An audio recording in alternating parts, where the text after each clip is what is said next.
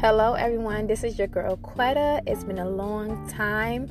We are in a new year, so happy New Year's. It is twenty twenty-one and the Lord been speaking to his children. We have some goals we need to accomplish. We don't care about last year. Last year is old news. We have to think and be obedient to God's word. We have to pray. We have to seek his face because God is a gentleman. He wants to take care of his children. If we pray and seek his face, he will open the door for us. So whatever goals, whatever you've been praying for the Lord, he will do it for it. Do it for you. He's not a God that he should lie. He will not lie to us. He is faithful. And every promise is a yes and an amen.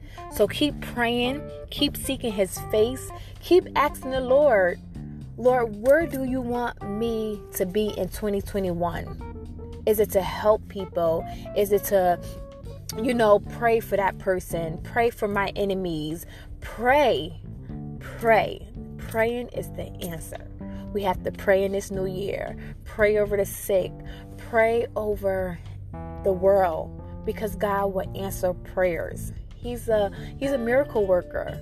And sometimes we forget about that because what we went through last year with this coronavirus and everything, and it weighed on the whole world.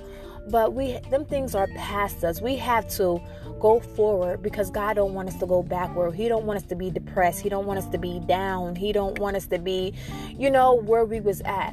But this is a new year. So new year, what God wants you to do in this new year? Are you listening to him? Listen to that still voice.